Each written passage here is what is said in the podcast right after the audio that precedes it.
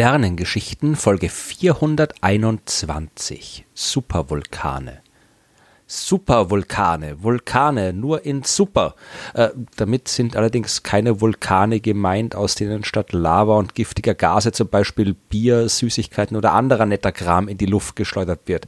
Die sind nicht wirklich super, zumindest nicht nach menschlichen Maßstäben die heißen Super, weil es Vulkane sind, deren Ausbrüche noch viel gewaltiger sind als die von normalen Vulkanen.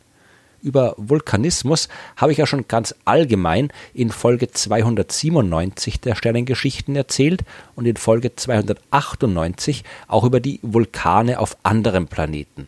Denn auch wenn wir hauptsächlich den Vulkanismus auf der Erde erforscht haben, hat dieses Phänomen durchaus auch Auswirkungen auf unser Verständnis anderer Himmelskörper.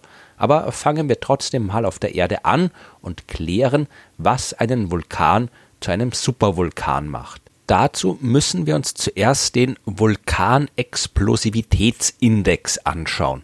Das ist eine Zahl, mit der die Stärke eines Vulkanausbruchs angegeben wird.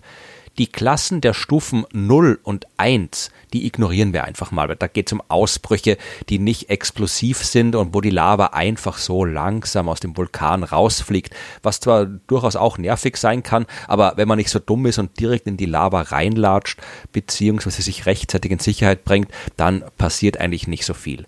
Bei solchen Ausbrüchen wird auch kein Staub oder ähnliches in irgendwelchen relevanten Mengen in die Atmosphäre geschleudert. Solche Ausbrüche kommen ständig vor und haben absolut nichts mit Supervulkanen zu tun.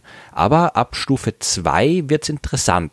Da beginnen die explosiven Ausbrüche, also das, an das wir denken, wenn wir uns normalerweise einen Vulkanausbruch vorstellen.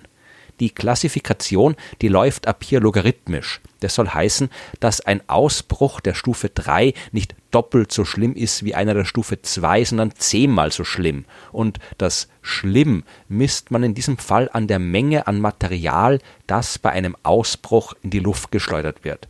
Ein Ausbruch, wie zum Beispiel die katastrophale Eruption des Vesuv in Italien, der im Jahr 79 die Stadt Pompeji zerstört hat, der schleudert mehr als einen Kubikkilometer an Material in die Luft, bis zu 20 Kilometer hoch und wird am Vulkanexplosivitätsindex bei Stufe 5 einsortiert und ab da wird es dann langsam wirklich dramatisch.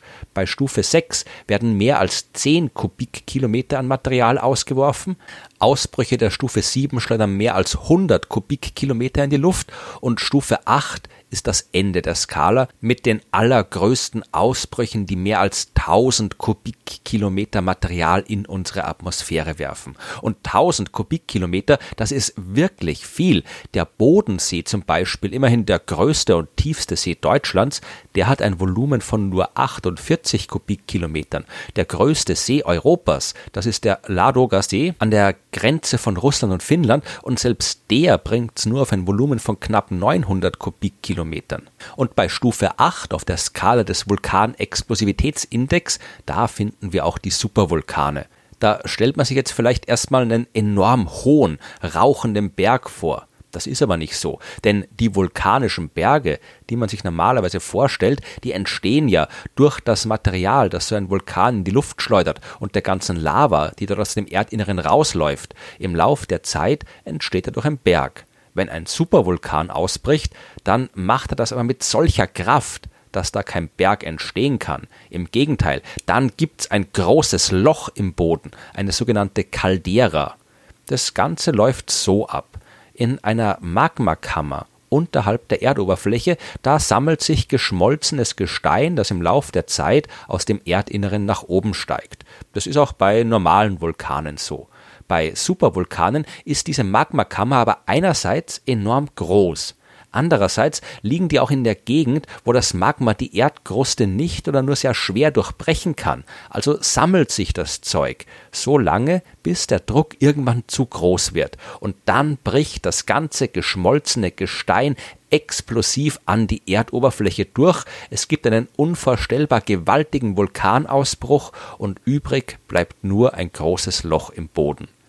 Das ist zuerst mal natürlich für die unmittelbare Umgebung unangenehm.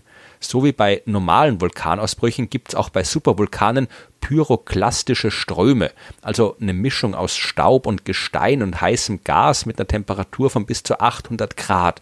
Und so ein Strom, der kann sich mit bis zu 700 Kilometern pro Stunde bewegen.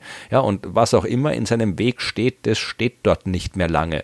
Bei einem Supervulkan können diese pyroklastischen Ströme bis zu 200 Kilometer von der eigentlichen Ausbruchstelle weit weg reichen und auf dem Weg eine 200 Meter dicke Schicht aus Asche und Gestein bilden.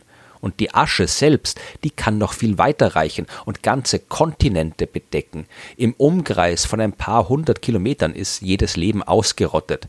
Das ist aber noch längst nicht alles. Von dem ganzen Material, das beim Ausbruch in die Luft geschleudert wird, kommt vieles erst weit entfernt wieder runter. Lavabrocken können bis zu 50 Kilometer hoch geschleudert werden und einige hundert Kilometer entfernt vom Vulkan auf dem Boden krachen.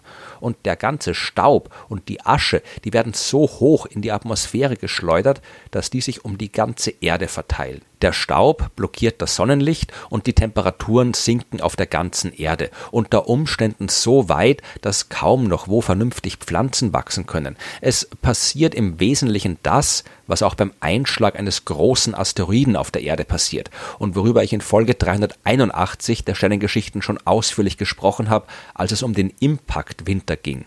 Kurz gesagt, der Ausbruch eines Supervulkans hat nicht nur Folgen für die unmittelbare Umgebung, sondern für die ganze Erde und kann unter Umständen sogar globale Massensterben verursachen. Ein Beispiel für die globalen Auswirkungen ist der Ausbruch des Tambora in Indonesien. Der gilt zwar nicht als Supervulkan, kommt aber schon recht nah ran und ist vor gar nicht allzu langer Zeit ausgebrochen, nämlich im April 1815.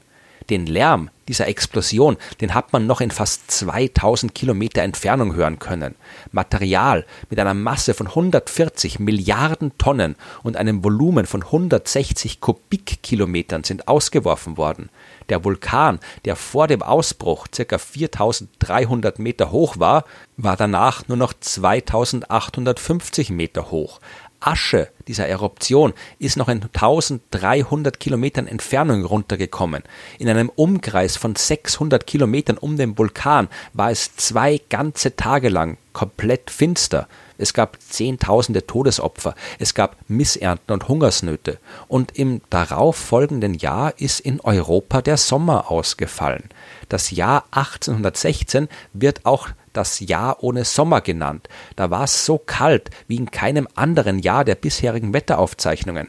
Der Staub des Vulkanausbruchs, der hat das Sonnenlicht abgehalten. Es gab Ernteausfälle, es gab Hungersnöte, es gab politische Krisen. Das war wirklich eine wilde Zeit und das war nur ein Vulkan mit dem Vulkanexplosivitätsindex von sieben. Den Ausbruch eines echten Supervulkans, den hat bis jetzt kein Mensch direkt erlebt aber auch nur, weil vor 26.500 Jahren noch keine Menschen in Neuseeland gelebt haben, als dort der Taupo-Vulkan ausgebrochen ist.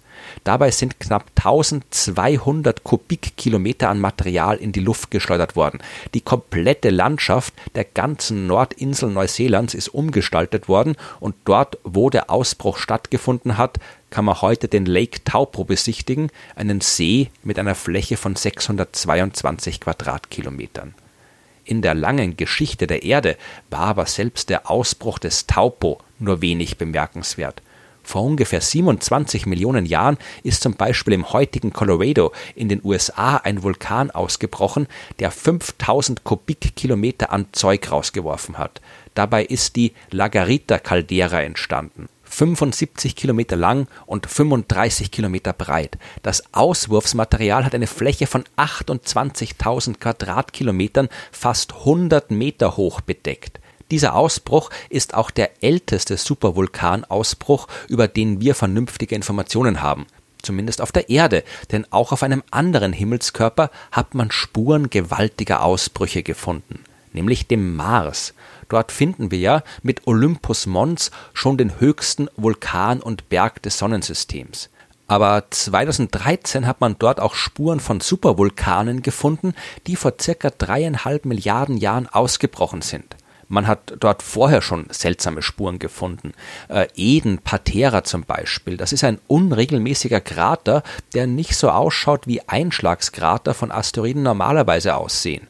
Und in dieser Region des Mars, einer sehr alten Region, Arabia Terra heißt die, hat man jede Menge Ablagerungen gefunden, die nach vulkanischem Material ausschauen, aber keinen passenden Vulkan in der Nähe.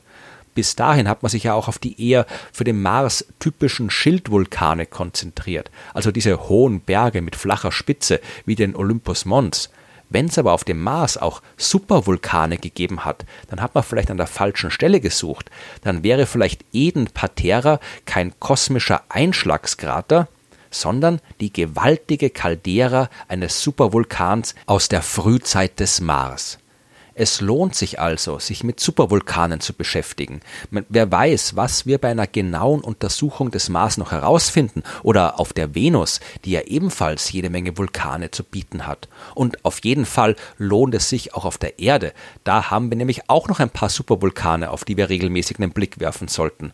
Den Yellowstone-Vulkan zum Beispiel mit einer Magmakammer von einem Volumen von fast 46.000 Kubikkilometer oder die Phlegräischen Felder in Süditalien. All diese großen vulkanischen Regionen, die werden natürlich ständig überwacht. So ein Ausbruch kommt im Allgemeinen ja auch nicht aus dem Nichts, sondern der kündigt sich an durch aufsteigendes Magma, durch die langsame Hebung des Bodens, durch Erdbeben und so weiter. Man würde heute einem Supervulkanausbruch nicht komplett unvorbereitet gegenüberstehen müssen. Außerdem sind wirklich große Ausbrüche zum Glück selten. Sowas passiert im Schnitt alle 50 bis 100.000 Jahre. Aber erforschen sollten wir die Dinge auf jeden Fall. Hier auf der Erde und draußen im Weltall.